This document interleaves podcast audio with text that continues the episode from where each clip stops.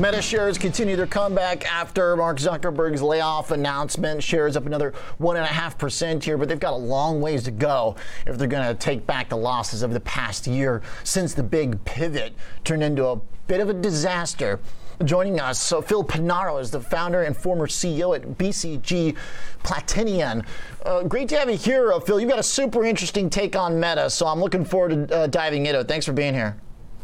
Thank you very much. Okay, so you've got a bit of a contrarian view. You say that they did the right thing, uh, changing the name to Meta. Uh, but what about the execution thus far? Yes, so let's take one piece at a time. I mean, if you look at the metaverse, he's spot on by moving to the metaverse. The metaverse is supposed to be a $10 trillion market, which has been estimated by Goldman, Citibank, Morgan Stanley. The question is, how do you get there?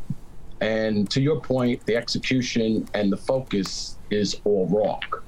Uh, in fact, it's been, you know, sort of a train wreck. His focus right now is on protecting his existing space, which is the social media space, which he needs to do. But that's from a defensive standpoint. And as you know, his stock multiple has moved down to 10, where growth stocks are over 20.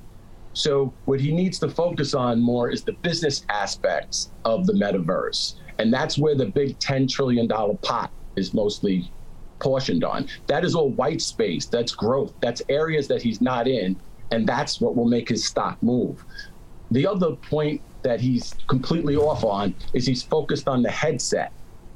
Uh, if you look at the headset and you look at his users, which is his biggest, uh, the biggest gold he has, he has three billion users on Facebook and 3.7 billion billion on Instagram and WhatsApp he has 40 to 50% of the world's population, but he's focused on the headset, which essentially is $1,500, the new uh, Quest Pro.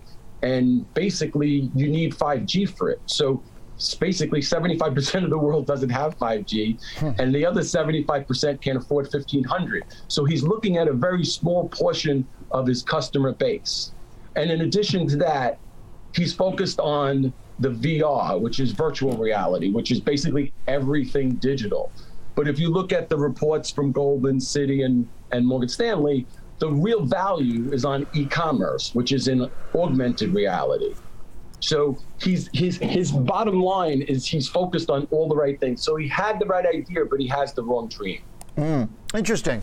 Um, and uh, so, uh, Phil, if those things that you mentioned, the, the VR, the headset, and some of the things that they are spending their time on for the metaverse is not the metaverse, what do you think is the uh, the metaverse then? Uh, what exactly a form will it take from a productive economic standpoint that brings us to it and generates uh, a reward for investors? Yeah, I, and I like to keep things very simple. Everybody goes and buys houses and goes and looks at houses and sometimes it's really raining out and you don't want to go to the open houses. I mean, Zillow has an application where you actually go into the house, the real house, and you walk around the house. There's a lot of value to that. Also, if you look at Shopify, you can buy goods on Shopify by buying, seeing the good on your wall and the exact dimensions in your house, as opposed to having the TV delivered and then finding out it's the wrong color or the wrong size. Sure. So all the metaverse is is it's it's basically an evolution of the current internet, which is more immersive. But where the real value is is not on the virtual reality, is on the augmented reality and on the mixed reality. Mm-hmm. So his mm-hmm. focus is completely wrong. Mm. Okay, so this is a really interesting point because uh, I can get on board with that. I mean, companies like uh, Lowe's had kind of experimented with stuff like this before, how to do a virtual recreation of your housing. The shopping uh, component of it makes a lot of sense. Uh, to your point about the virtual tours, that was super popular during COVID as well. I imagine there will still be a need for that going forward. The catch is from his social perspective, he's thinking about gatherings of people, which is the style of metaverse that he's prioritizing right now. Is this a job that even is going to be done by uh, Facebook, Meta, or is this going to be something that more applies to maybe Amazon or someone that has a more direct shopping link? Well, that, and you're you're exactly right. I mean, the whole the whole focus that he has focused on is the gadget end of the business. Facebook initially was an application business, and he should be focused on the application business and also his customer base, which is more like three billion as opposed to focused on two hundred thousand, which is the population he has on Horizon World, which is his current metaverse. And you could see that's less than like 120th of 1%.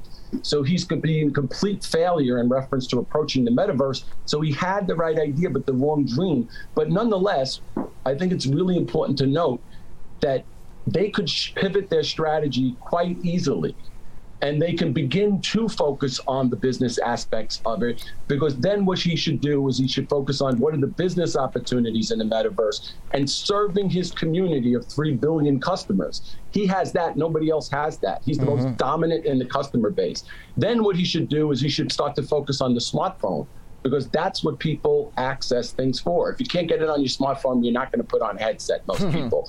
And then what he should focus on is wh- how could the one big difference that the metaverse has that hasn't been pointed out by a lot of people that the current version web has is it allows you that anything you create or own, you could sell. And so basically, you become an entrepreneur. You can create your own business. So the best example is Spotify currently on the Web 2.0 or the current version of the internet, you go to Spotify and then they distribute your music, and it's a central body that takes money.